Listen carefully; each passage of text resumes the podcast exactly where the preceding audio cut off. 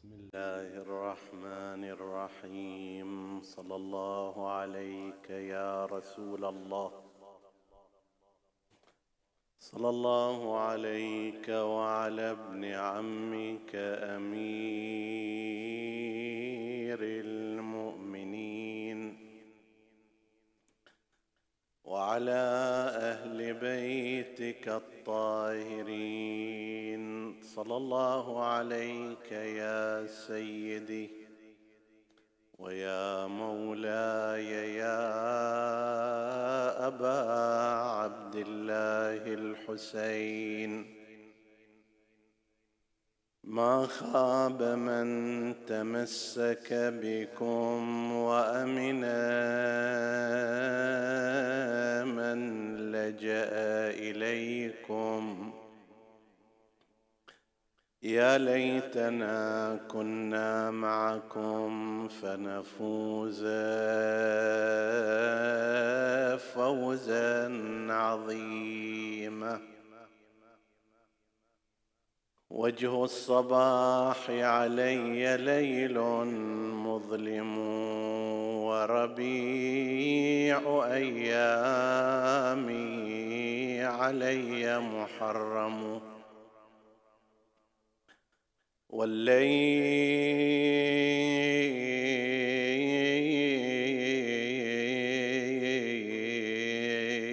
يشهد لي بأني ساهر.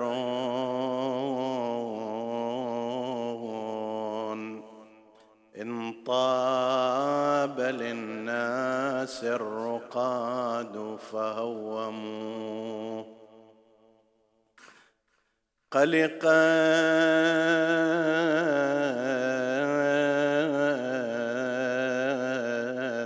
تقلبني الهموم بمضجعي ويغور فكري في الزمان ويتهم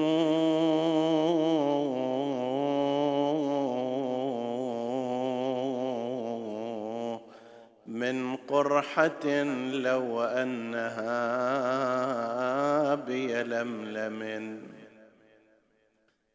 نسفت جوانبه وساخ يلملم.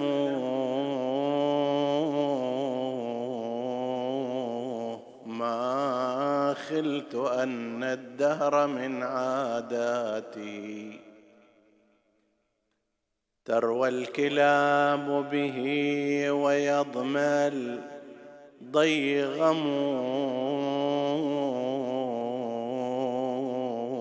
مثل ابن فاطمة يبيت مشردا وائما مثل ابن فاطمة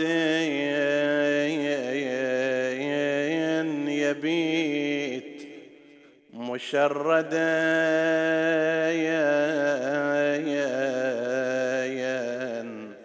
ويزيد في لذاته يتنعم يرقى منابر احمد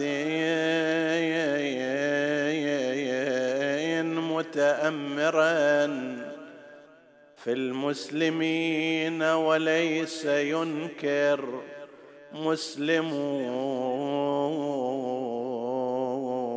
ويضيق الدنيا على ابن محمد وحسين ويضيق الدنيا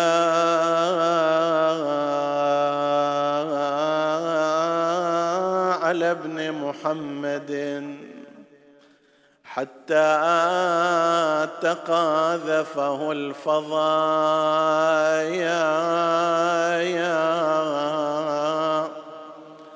يا الأعظم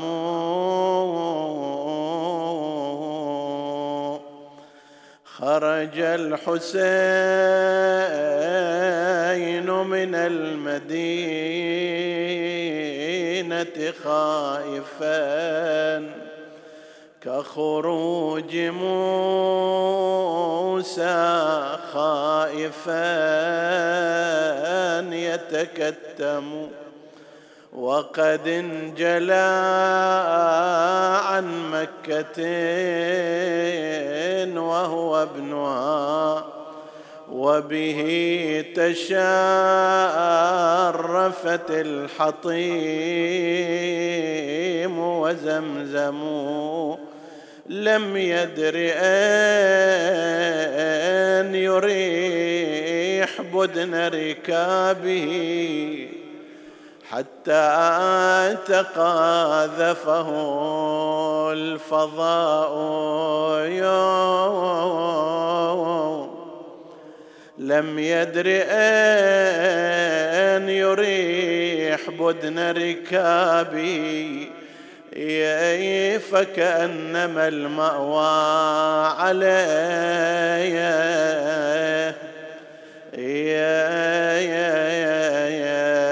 محرم.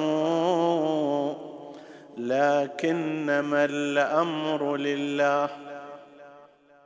لا حول ولا قوة إلا بالله العلي العظيم. إنا لله وإنا إليه راجعون وسيعلم الذين ظلموا أي منقلب ينقلبون. والعاقبة للمتقين. عطروا مجالسكم بذكر محمد وآل محمد.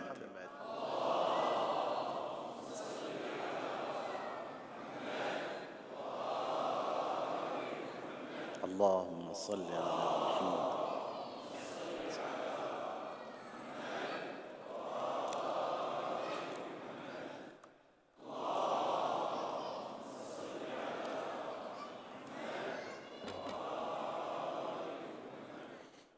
قال الله العظيم في كتابه الكريم. بسم الله الرحمن الرحيم. ودوا لو تكفرون كما كفروا فتكونون سواء فلا تتخذوا منهم أولياء حتى يهاجروا في سبيل الله. آمنا بالله. صدق الله العلي العظيم. قبل أن نبدأ نشير إلى ملاحظة مهمة. وهي أنكم تعلمون في هذا الشهر قد حصل اختلاف بناء على المسالك الفقهية المتعددة في مراجع الدين العظام. فالفقهاء والعلماء الذين يذهبون إلى جواز الاعتماد على الرؤية المسلحة بالمناظير والمقربات وأن هذه تعد رؤية شرعية وقد حصلت ثبت عندهم أن ليلة السبت هي أول المحرم. بينما الفقهاء العظام الآخرون الذين لا يقولون بجواز الاعتماد على الرؤية المسلحة كان عندهم أول الشهر ليلة الأحد. القضية ذات أمرين أمر اجتماعي وأمر شرعي. الأمر الشرعي بمعنى أن شخصا لديه مثلا نذر إطعام يوم السابع أو يوم أول محرم أو يوم عاشر. هذا إذا كان يقلد مرجعا يقول بكفاية الاعتماد على المناظير المقربة هو مسؤول شرعا أن يطعم في ذلك اليوم الذي ثبت بحسب مرجع تقليده يعني يوم السبت إذا كان يقلد مرجعا هكذا. وإذا كان يقلد مرجعا آخر فيطعم أول المحرم يوم الأحد. القضايا التي ترتبط بالمسائل الشرعية. أشخاص عندهم أوقاف. يقول لك أنا عندي وقف مثلا إطعام في يوم سابع. هذا إذا كان يقلد المرجع القائل بالاعتماد على المقربات والرؤية المسلحة لازم يحسب من يوم السبت ويطعم يوم السابع. ما إلى حجة شرعية تجعله يؤخر ذلك عن هذا اليوم. ولكن هناك جهة أخرى اجتماعية وهي ترتبط بتوحيد المناسبة أن المجتمع لو أحيا الموسم في مناسبة متفقة. فإن هذا يكون أعظم للإحياء وأوضح في حضور أهل البيت عليهم السلام. فأكو عندنا توحيد اجتماعي للمناسبة وتفريد شرعي لما يرتبط بالقضية الدينية. الحمد لله تم الوصول إلى هذا الأمر؟ سماحة شيخنا العلامة الشيخ عبد الكريم حفظه الله وأيده أخبرني هذا اليوم أنه ولو أنه ثبت بحسب مرجع التقليد يوم السبت هو أول الشهر. وأن من كان لديه قضية شرعية لا بد أن يرتب الأمر على هذا الأساس لكننا لسان حاله يقول نحن نريد أن تكون المناسبة الاجتماعية وإحياء الموسم بأعظم ما يكون فسنسير مع باقي أبناء المجتمع ونعتبر المناسبة والشهر اجتماعيا قد بدأ من يوم الأحد. شرعا ما يرتبط بالمسألة الشرعية من يوم السبت. اجتماعيا وحدويا لأجل أن تكون المناسبة عامة وقوية سنبدأ من يوم الأحد ونحسب على هذا الأساس. موقف النبيل. جزاه الله خيرا وجزاكم الله خيرا. وهو لا شك ولا ريب ينتهي إلى تعظيم هذه المناسبة وإصرار على توحيد المجتمع في وقت معين. فجزاه الله خيرا وجزاكم الله خيرا. إحنا راح نسير بناء على ذلك فيما يرتبط بالقراءة والمناسبة. هذه الليالي باعتبار أن يوم الأحد اليوم الأول للجهة الاجتماعية التي ذكرناها. مرحى لهذا الشعور الوحدوي مرحى لهذه الأفكار النيرة التي تهدف إلى إحياء أمر أهل البيت ونؤيد ذلك ونقره بالصلاة على محمد وآل محمد.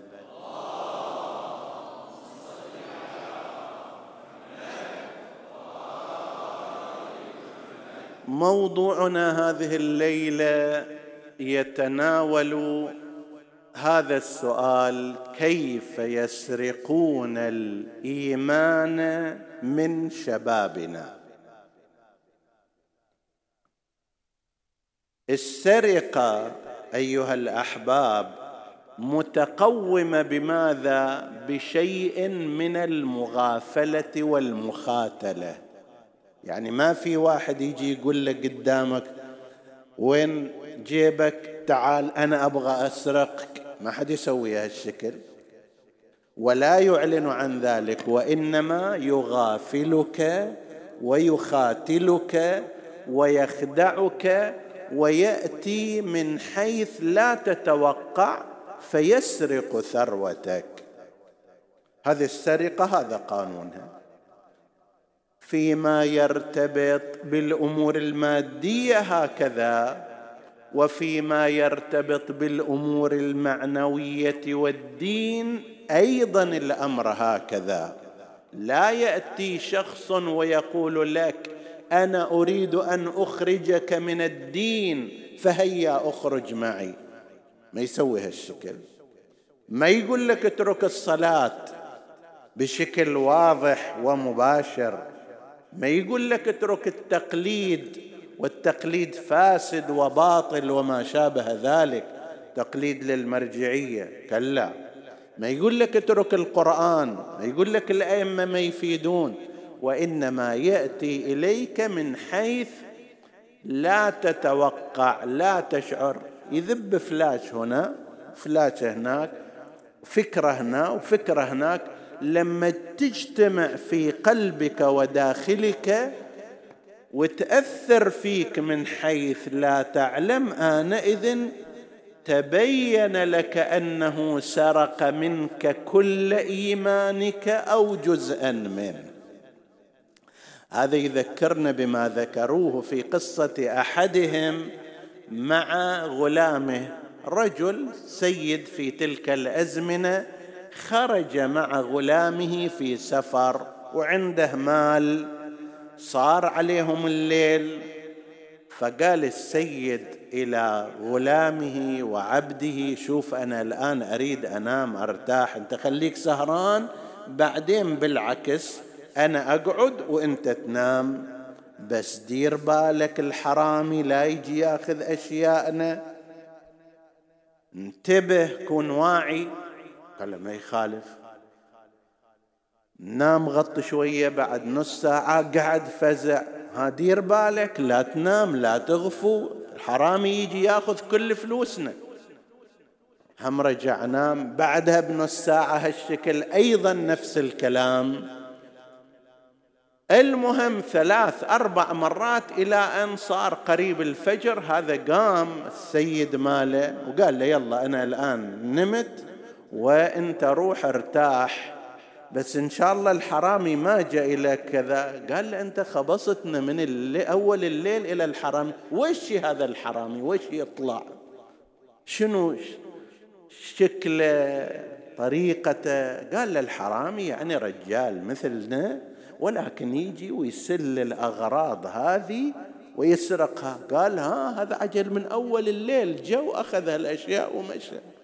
طيب هذا الحرامي ما كان يعرف هذا العبد بشكل واضح لكن أدى وظيفته وإجا وسرق كل شيء. أحيانا في العقائد هكذا في الأفكار هكذا يجي يأثر في إيمانك يسرقك إيمانك ولكن أنت بعدك للحين ما تدري وش هذا الحرامي وش شكله وهو من أول الليل سرق ما سرق وذهب به. فإذا لا بد من الانتباه الدقيق لهذه الأفكار التي تشكل مادة لسرقة إيمان الناس.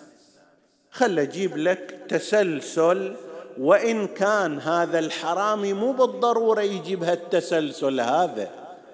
هؤلاء السراق لإيمان المؤمنين مو بالضرورة بهالطريقة ولكن في المحصلة النهائية وفي النتيجة هكذا.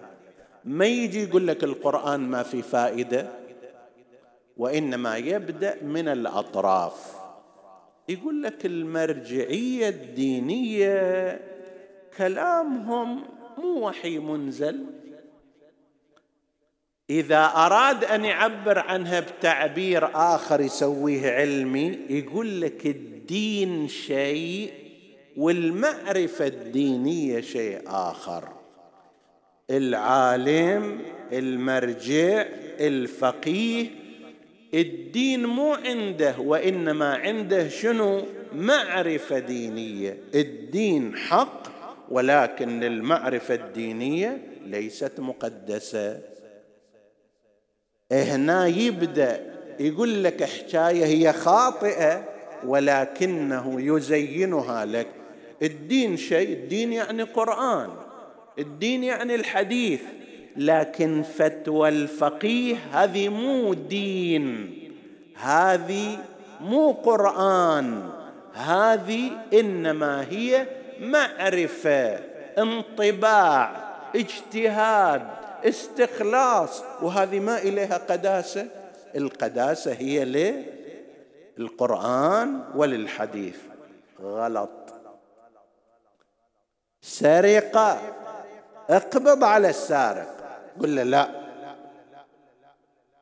المعرفة الدينية التي يملكها الفقيه حجة شرعية ملزمة. تختلف عن انت تجي تقرأ القرآن. نعم هي مقدسة بعدما أمر باتباعها. هي لازمة بعدما صار هذا الفقيه وهذا المرجع ممن ينطبق عليه فللعوام أن يقلدوه وانطبق عليه فإنهم حجتي عليكم وأنا حجة الله كما ورد في الحديث الشريف. لا مو قضية أنه معرفة دينية ومو مقدسة لا هي مقدسة. هي ملزمة شرعا هي واجبة الاتباع. لا تتساوى هذه المعرفة مع معرفة شخص آخر. لا يجي يقول لك أنه يابا هذا مفكر وذاك مرجع هذا يعرف الدين وذاك يعرف الدين. لا. الذي يستنبطه الفقيه والمرجع الذي ينطبق عليه ما ذكرنا من العناوين هذا بإمضاء المعصومين يكون واجب الاتباع. بخلاف ما يستنبطه مفكر من المفكرين خطيب مثلي وأمثالي من الخطباء عالم عادي لم يصل إلى مرتبة الفقاهة. هنا ليسرق منك هذا بالتشبيه عليك. هؤلاء أول ما يجون يجون هكذا. يقول لك الدين شيء مقدس الفقيه وفتاواه معرفة دينية لا قداسة لها. فكرة خاطئة مخالفة لما جاء عن أئمة آل محمد.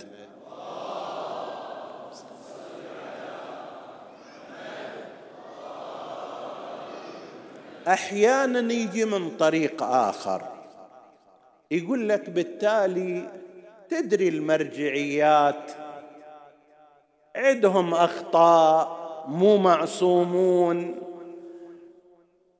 عندهم إشكالات عندهم تجاوزات.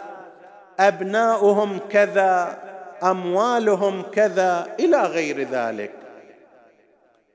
الغرض من عنده هنا أن يضرب الأساس يقول لك ما دام عندهم أخطاء ما دام أنهم غير معصومين ما دام في زعمه عندهم تجاوزات طبعا هي مزاعم. فإذا كان كذلك فمن الممكن أن لا يتبعهم الإنسان. يريد يوصل إلى هذه النتيجة. ما قال لك من البداية المرجعية الدينية ساقطة ويجب أن تسقط؟ ولكن نتيجة هذا الكلام ينتهي إلى هذا الحديث. ينبغي أن تقول له يا واش على كيفك على قول إخواننا العراقيين أو على مهلك أو شوي شوي كل فكرة بحد ذاتها. اولا قضية العصمة ليست شرطا في المرجعية لأن المعصوم ما موجود صارت مرجعية. المرجع إذا اقترن عنده العلم زائد الورع. الورع أقصى درجات التقوى. ما يتعمد الخطأ ما يتعمد المعصية وإلا ما خلص فقد هذا مو ورع هذا. ما يتعمد الخطأ والانحراف. فلو فرضنا أنه في هالأثناء أخطأ أنا إذا فعلا متأكد من خطأه لازم أقوم هذا الخطأ. خطأ علمي وأنا إنسان في بحثه في درسه في متربي في هذه القواعد وهذه العلوم أقدر أرد عليه. وكل يوم عنده درس. هذا إذا خطأ علمي وإذا خطأ عملي لا سمح الله أقوم بواجبي في الأمر بالمعروف والنهي عن المنكر. ما تجر القضية إلى أنه ما دام غير معصوم وما دام يمكن أن يخطئ إذا نحن لا نتبعه. هنا تصير سرقة الإيمان. يبدأ من الأطراف. المرجعية هكذا يقول لك وبينا أنه شلون الغلط اللي يقع فيه يكتفي بهذا كلا يجي إلى الأئمة عليهم السلام. فتجي نظريات كما وجدت في عالم التشيع. يجي يقول لك الاثنا عشر من بعد النبي نبوة ماكو خب فاللي جاءوا بعد النبي هذول أمثلة عالية في العلم. ويجيب لك كلمات لطيفة أنت ترتاح إليها.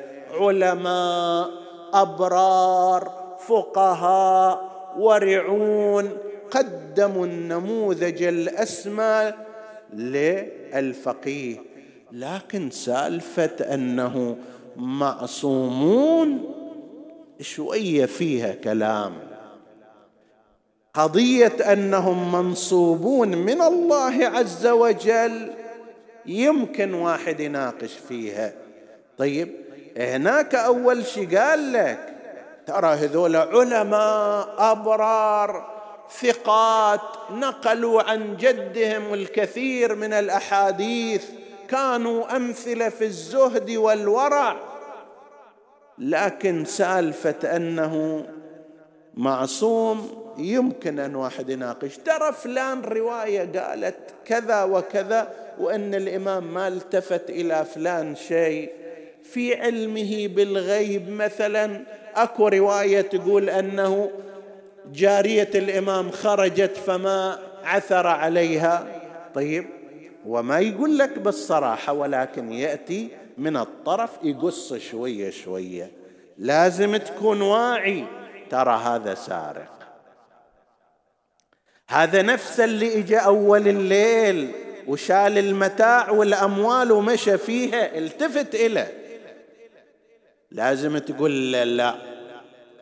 تم تأسيس الأمر في العقائد بأن الأمر الداعي إلى عصمة النبي هو نفسه الأمر الداعي إلى عصمة الإمام والوصي والا لأضل الناس. لازم يكون معصوم النبي وكذلك أيضا لا بد أن يكون الإمام والوصي معصوما من بعده. فالعصمة شيء ثابت.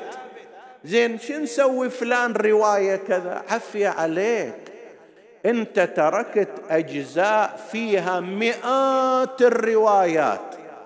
في علمهم بما كان وما يكون وما هو كائن إلى يوم القيامة بمختلف التعابير.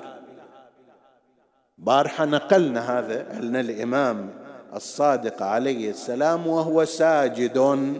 قال اللهم يا من خصنا بالكرامة وأكرمنا بالشفاعة ورزقنا علم ما مضى وعلم ما يكون إلى يوم القيامة. طيب تقول له لا مسامحة هذا الحكي مالك يخالف ما تم تأسيسه هنا. شو نسوي في هذه الرواية؟ نلقيها عرض نضربها عرض الحائط. لأن تم تأسيس هذا الأصل في العقائد من القرآن ومن الروايات مئات الروايات في العلم ومئات الروايات في العصمه العملية. إيش معنى أنت إذا تعتقد بالروايات تركت مئتين رواية في العصمه جيت تمسكت بروايه واحدة هكذا. تركت الروايات مئات الروايات في العلم بعلمهم المحيط. أنا أتعجب من قسم من قسم من الناس. لماذا يستعظمون هذا الأمر؟ الإمام الجواد سلام الله عليه عنده كلام جدا جميل وكل كلامهم جميل. إجا واحد من المخالفين إله وهو في بغداد قاعد يمشي على نهر دجلة إلى منزله. فقال له يا أبا جعفر يخاطب الإمام الجواد قال له يا أبا جعفر أنت الذي تدعي شيعتك أنك تعلم ما في البحر هذا من سمك؟ أنت يقولوا فيك هذا؟ استعظم عليه. التفت إليه الإمام الجواد عليه السلام قال له يقدر الله أن يعطي علم ذلك إلى بعوض لو ما يقدر. أنه الله سبحانه وتعالى يوحي إلى إلى بعوضة أن عدد الأسماك في هذا النهر مئة ألف سمكة. يقدر الله لو ما يقدر؟ قال بلى يستطيع. قال عفي عليك. تستكثر علي ما يعطيه الله إلى بعوضة من خلقه. إني أكرم على الله من بعوضة ومن أكثر خلقه. فإذا كان كذلك لا تستكثر علي. زين هذا أنت تخلي مثل هالروايات وتمسك برواية الله العالم بسندها والله العالم بدلالتها علشان ترد كل هذه الأمور. فيجي إلى موضوع الإمامة والأئمة وهكذا. لازم توقف. لا عمي تأسس في العقائد هذه الأمور ما نرجع لها إذا نروح نبحث بحث عقائدي ما يخالف. عصمة آياتها إلى ما شاء الله رواياتها إلى ما شاء الله. العلم المحيط الشامل الروايات لا تعد ولا تحصى. هناك خلصنا البحث. تريد نرجع نروح من هناك نبدأ؟ ما عندنا مشكلة. لكنه هنا يأتي ويبعد لك القريب. يحاول أن يسرق منك هذا يقول لك زين الأئمة إذا ما كانوا إذا ما كان معصوم إذا ما كان محيط بالعلم من الممكن أن يكون في فلان مكان اشتبه فلان مكان نسي فلان مكان غلط فلان زين أنا أتبع واحد يوم يغلط ويوم ينسى ويوم يغفل ويوم يجهل ما الفرق بينه وبين سائر علماء المدرسة الأخرى الذين أورد بعضهم الأمة مهالكها؟ وسلموها إلى يد الحكام الظلمه حتى وصلت إلى المستنقع ما فرقه؟ ذاك أيضا يغفل ويسهو وينسى ويجهل ولا يعلم. هنا وهناك وامثال ذلك. خلصنا قضية العصمة والامامه هم يجي إما هو أو أمثاله. يأتي إليك يقول موضوع الروايات أيضا. ترى هذه الروايات كثيرة. فلا بد أن يكون فيها إسرائيليات. لا بد أن يكون فيها روايات مكذوبة. لا بد أن يكون فيها روايات موضوعة. فإذا كان كذلك الأفضل لنا أن نعتمد على القرآن. ما يقول لك نرفض الروايات؟ يقول لا نعتمد على القرآن. شوف أنت ظاهر هالكلام؟ ظاهر لطيف. يقول لك طبعا القرآن الكريم لا يوجد شك في حرف من حروفه.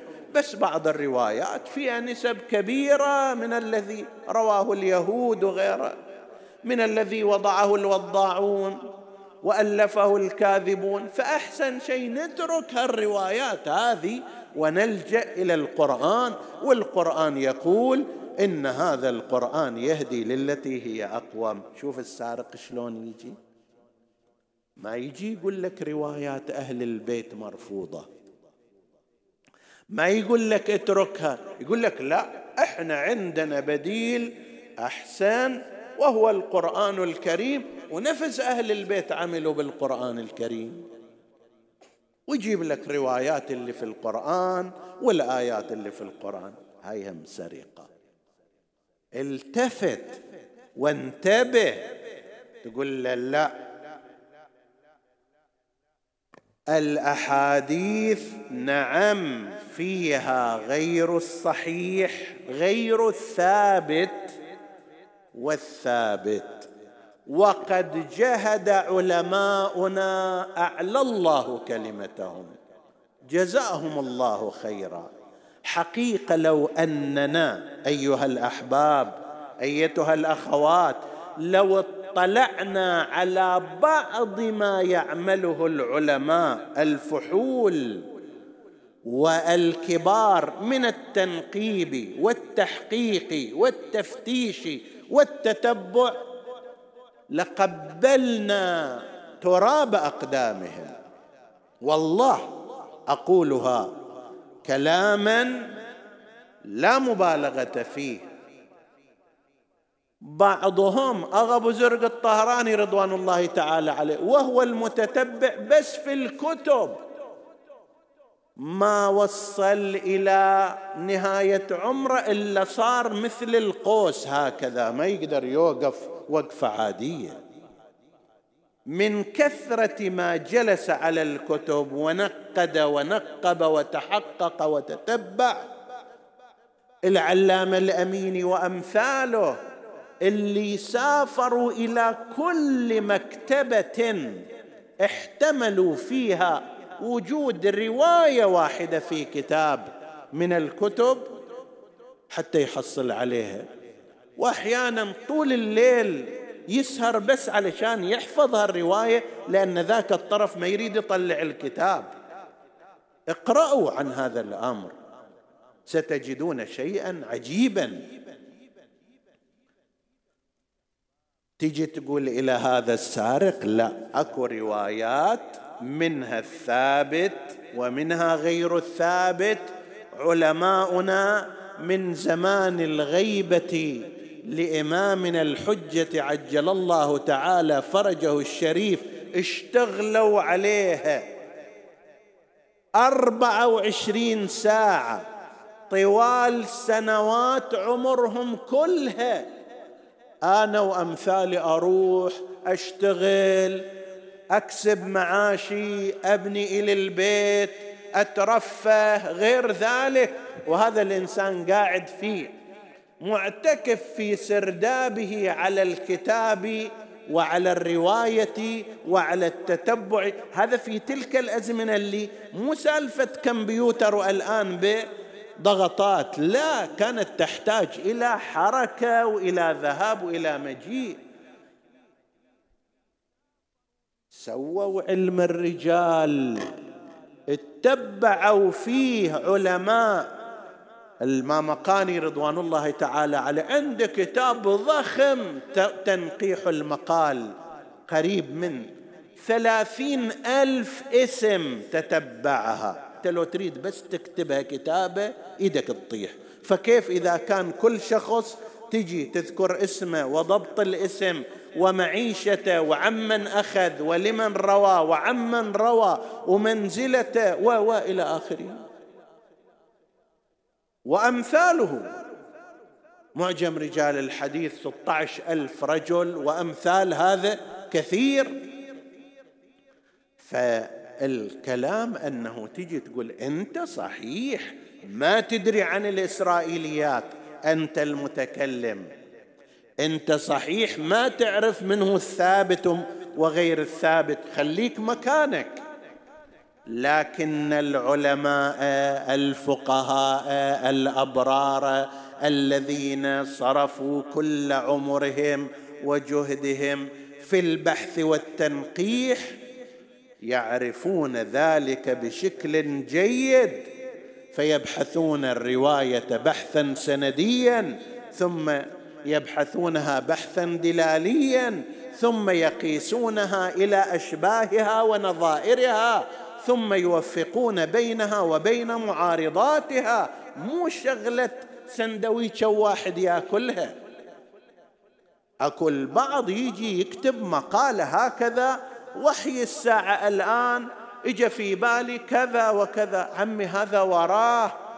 عشرات السنين من البحث والنقد والتحقيق. لا تقيسه بنفسك. فتجي تقول بهالسهولة هاي الروايات موضوعة ومكذوبة وكذا. نعم الظالمون والخائنون وضعوا الروايات وضعوا روايات مكذوبة. ولكن اجى هذا المصفات علم الرجال علم الدراية الجرح والتعديل وغير ذلك اجى صف هذه الأشياء قدر الإمكان بحيث الباقي الموجود الآن حجه على الناس أن دينهم تفصيلات هذا الدين تشريعات هذه هذا الدين جاءت من خلال الروايات المعتبرة بعضهم مثل مبضع الجراح السنتيمتر والمليمتر يشتغل في الرواية. مو هكذا الأمر فوضى. فسالفة أنه هذه الروايات إحنا لما كان فيها مكذوبة وموضوعة وضعيفة وكذا إذا نلغيها ونذهب إلى القرآن هذا كلام باطل. باطل ليش؟ لأن نفس القرآن يقول وما آتاكم الرسول فخذوه. شنو اللي آتاكم الرسول؟ آتاكم بتشريع بالسنة بالحديث بالرواية ومن ورائه أيضا أئمة الهدى سلام الله عليهم. أنا مدينة العلم وعلي بابها وسائر الروايات. فلا تنخدع لا تنسرق. ليجيك أول الليل هذا السارق ويقول لك ما دام الروايات فيها مكذوبة وفيها موضوعة وفيها ما أدري كذا وفيها مخالفة للشرع اذا نتركها ونروح إلى الحد إلى القرآن. هذا يعني أننا نخالف القرآن. القرآن يقول ما آتاكم الرسول فخذوه. إحنا نقول لا لا نأخذ عن الرسول ولا عن أهل بيت الرسول ونرجع إلى القرآن. القرآن يكذبنا في هذه. زين خلصنا. لا السلسلة مستمرة. نجي إلى القرآن. يابا أنتم متوكم قلتوا نرجع إلى القرآن؟ يقول لك ها القرآن صحيح. أنه وحي من الله إلى الناس. جاء به النبي. لكن هنا تجي اللاكنات الكثيرة.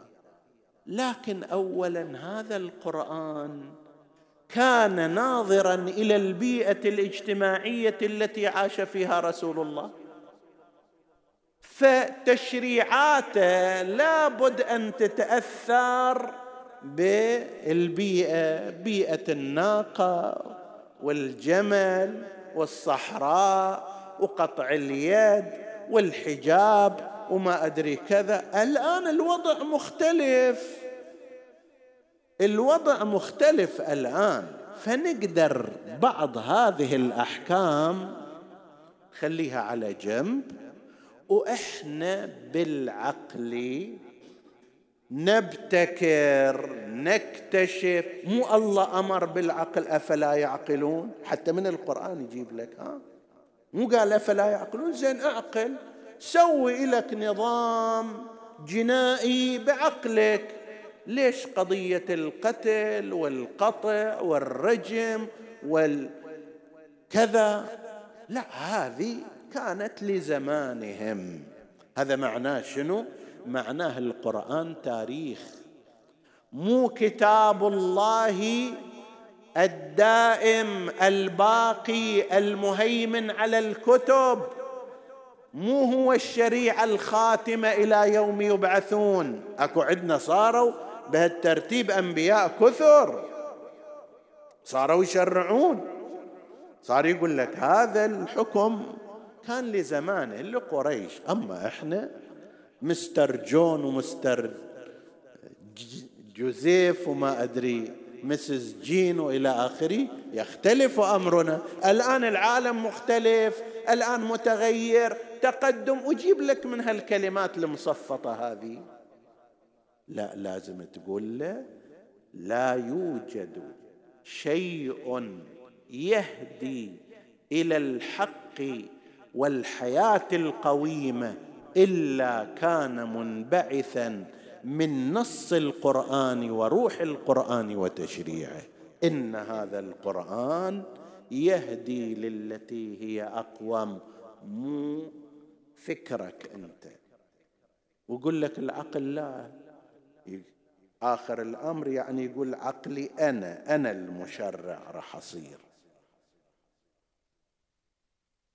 من الأشياء الطريفة ولو الوقت أخذنا. من الأشياء الطريفة يعني بعض هؤلاء أحيانا يأتون بشيء أشبه بالنكات في الاستفادة من القرآن. ما يقدر يشتغل على الأحاديث والروايات هي تحتاج لها شغل مال خمسين سنة وبعده في الخطوة الأولى. روايات ورواة وأسانيد وما أدري معارضات وغير ذلك. أسهل شيء شنو؟ افتح القرآن. القرآن يقول هالشكل أنا رأيي هالشكل. جدا سهلة الشغلة. عدهم كان يقول كيف يكون الكلب نجس؟ الكلب مو نجس. ليش مو نجس؟ قال لأن الله قال في القرآن وكلبهم باسط ذراعيه بالوصيد. زين وش جيب هذا إلى ذاك؟ وبعض الأمثلة ما تنقال. وش جيب هذا إلى ذاك؟ ياب كلبهم باسط ذراعيه بالوصيد وصف لحاله أن الكلب قاعد بهالطريقة هذه. وش ربطه بموضوع النجاسة وعدم النجاسة؟ وهذول قوم آخرون أساسا. تقدر تستفيد من هذا؟ يقول لأن الكلب صاحبهم ورافقهم فلا يمكن أن يكون نجسا. شنو هذا الربط فيه؟ زين تقدر تقول ما دام صاحبهم ورافقهم وكان وياهم يجوز أكله أيضا؟ يجوز أكل الكلاب لأنه ماكو أكله حرام في القرآن الكريم. لكن عندنا في الروايات المعتبرة الكثيرة عند السنة والشيعة. أما عند الشيعة فإن الرواية المعتبرة عن الإمام عليه السلام هذا نقول أيضا حتى هذول اللي عندهم حاشا السامعين والحاضرين إن شاء الله اللي عنده أو عندها كلب تلتفت. الرواية عن الإمام الصادق عليه السلام يقول إن الله لم يخلق خلقا أنجس من الكلب. الخنزير شقد منبوذ شقد خبيث شقد نجس شقد يتنفر منه مو أكثر نجاسة من الكلب. الكلب أكثر نجاسة منه عندنا باقي النجاسات يغسل منها الإناء مثلا مرة أو مرتين. الكلب إذا بس مد لسانه وولغ في الإناء هذا يغسل سبع مرات آخرها بالتراب أيضا. سبع مرات. هذا في روايات العامة وعندنا بعض الروايات سبع وعندنا بعض الروايات ثلاث مرات.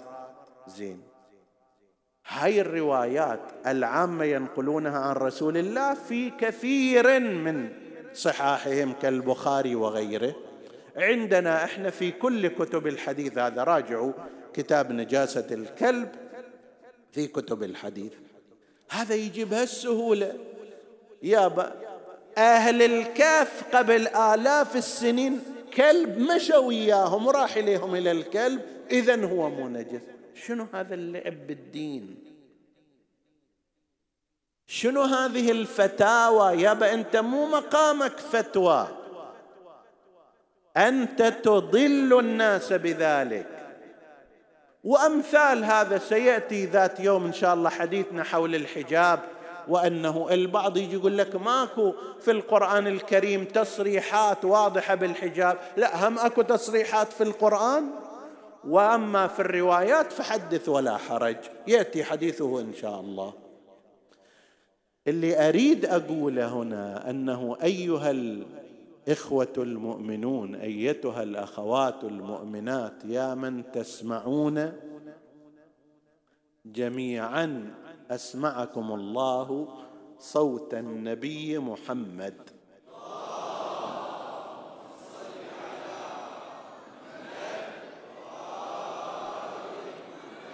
نحن نتعرض لسرقة في إيماننا. سرقة خفية من داخل المجتمع المسلم من بعض الأشخاص غير المتخصصين في هذا الجانب. فيذب لك. أنا لا أريد أن أقول أن هؤلاء مرتبطون بالاستعمار أو غير ذلك. الله العالم. ولكن لا ريب أن النتيجة التي سيصلون إليها هي نتيجة سرقة الإيمان. ويجون من الأطراف ننقصها من أطرافها. شلون الأرض تنقص من الأطراف؟ لذلك نوصي كثيرا ومرارا أن يكون الإنسان في الجمع المؤمن. المسجد أيها الأحباب حصن لك. الحسينية ضمان لك. الموكب يحميك. صلاة الجماعة تصونك. الحديث الديني ضرورة من الضرورات. هناك من يسرقك. هناك من يختل لك. شايفين أكيد في الأفلام الوثائقية شلون إذا هذه اللبؤه عاده اللبؤه صياده أكثر من الأسد. اللبؤه عندما تريد أن تصطاد ثور من الثيران أو ما أدري غزال أو غير ذلك ما تهجم في الوسط. وش تشوف؟ تشوف واحد متأخر غزال متأخر عن جماعته أو عن القطيع اللي يمشي فيه فتخليهم كلهم يعبرون يعبرون بعدين تهجم على ذاك. لأنها لو هجمت عليه في النصف من الممكن أن تنتهي حياتها. هذا المفترس ما يجي لك في المسجد. ما يجيك في الحسينية ما يجيك في الجامع يأتيك وأنت منفرد فإن الشاردة للذئب لن كون من الشوارد لن كون من المنفردين لن كون من المنعزلين. أكو بعض الأشخاص نعوذ بالله يجي يقول لك والله أنا صار لي كذا من الشهور ما صليت جماعة ما رحت إلى المسجد. خسران والله خسران. خاطئ والله خاطئ. عندك هالمهرجان من الثواب والأجر والجزاء وتتركه؟ لا لسبب أصلا. فنحن نحتاج إلى أن نعمق إيماننا وأن نلتحم بالجمع المؤمن وأن نسير فيه. لاحظوا الذين تركوا الحسين عليه السلام. فلم يل يكونوا معه ولم يناصروه ولم يصلوا إليه. حل عليهم العذاب الدنيوي قبل العذاب الأخروي إلا من كان معذورا في ذلك. الإمام الحسين عليه السلام عندما جاء خبر موت معاوية بن أبي سفيان وعرض على الإمام عليه السلام البيعة في ديوان عتبة ابن أبي الوليد ابن عتبة ابن أبي سفيان. شوف طريقة ننقصها من أطرافها وطريقة السرقة يمارسها الوليد. جاب وحده. الإمام الحسين التفت إلى الأمر خلوا اياه انصاره لكنه طلب الوليد طلب لقاء الحسين منفرد خلاه يدخل على الديوان ماله نعى إليه فيما زعم معاوية ودعاه إلى البيعة. مفرده. الإمام ماذا قال؟ قال نصبح وتصبحون. وننظر وتنظرون. أنا مو منفرد أنا مو شارده أنا مو للذئب. أنا في وسط المجتمع وقلب المؤمنين. نصبح وتصبحون وننظر وتنظرون أينا أحق بالخلافة. ذاك أراد أن ينهي القضية في بشكل فردي ويأخذ بيعة الإمام. وانتهى الموضوع. يسرقه موقفه هنا. الإمام رفض. فقال له ذلك وأراد الإمام الانصراف. مروان بن الحكم هذا الشؤم على الأمة هو وأسرته وابناؤه أراد الحسين أن ينصرف فقال له يا أمير يخاطب الوليد يا أمير أوثقه كتافا ثم ادعه إلى البيعة فإن بايع وإلا فاضرب عنقه. وإن لم تفعل فمرني حتى أضرب عنقه. أبي الضيم سلام الله عليه. جبل من العزه التفت إلى مروان قال يا ابن الفاعلة يا ابن الزرقاء تعرف مستواك ومستوى والدتك؟ أنت تقتلني أم هو؟ كذبت وخسئت ولأمت. ما أنت بأهل ذلك؟ فقام الحسين عليه السلام وقد ارتفع صوته. الأصحاب بنو هاشم في خارج الديوان سمعوا صوت الحسين عليه السلام ودخلوا إلى داخل الديوان في عرض عسكري يقدمهم أبو الفضل العباس. سلام الله عليه. قمر العشيرة. الحسين يزعل الحسين يتهدد ما يتحمل العباس. الله يساعد قلبك لو شفت يا أبا الفضل الحسين يوم عاشوراء ماذا كنت تصنع؟ سيدي أنت على زعل الحسين ما كنت ترضى على حزن الحسين ما كنت ترضى على تهديد ذاك اللعين للحسين ما كنت ترضى. شلون كنت تشوف؟ شلون حالك لو رأيت شمر يهبر أوداج الحسين؟ شي يصير بحالك سيدي؟ اعتنق الحسين وخرجوا معه وذهب من فوره إلى قبر جده المصطفى مودعا. وانت تعرف هذا الموقف والقصيدة. الله يرحم الشيخ حسن الدمستاني. وإحنا أيضا نتمثل بها في هذا المقام. جاء إلى قبر النبي غفى عنده. قال يا رسول الله أنا الحسين بن فاطمة فرخك وابن فرختك وسبطك الذي خلفتني في أمتك فانظر إلى أمتك وما صنعوا بي يا رسول الله. غفاء غفاء رأى سيد الخلق في المنام وهو يقول بني حسين هلم إلينا هلم إلينا. إن أباك وعمك وأخاك وأمك في شوق إليك. وإن لك مقاما لا تناله إلا بالشهادة. أجابه بلسان الحال ضمني عندك يا جدا في هذا الضريح. علني يا جاد من بلوى زماني أستري. ضاق بي يا جاد من فرط الأسى كل فسيح. فعسى طود الأسى يندك بين الدكتين وحسينا وحسينا و جد صفو العيش من بعدك بالأكدار شيب وشاب الهم رأسي قبل إبان المشيب. فعلى من داخل القبر بكاء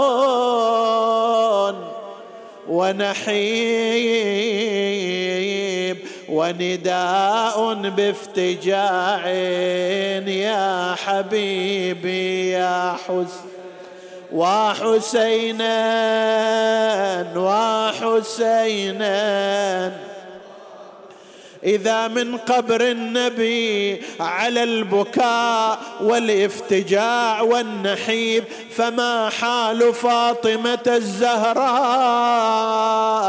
وهي القائلة أنا الوالده يا حسين يا ابني يا من ريت ذباحك. ذبحني دسعدني على ابني يلتحبني.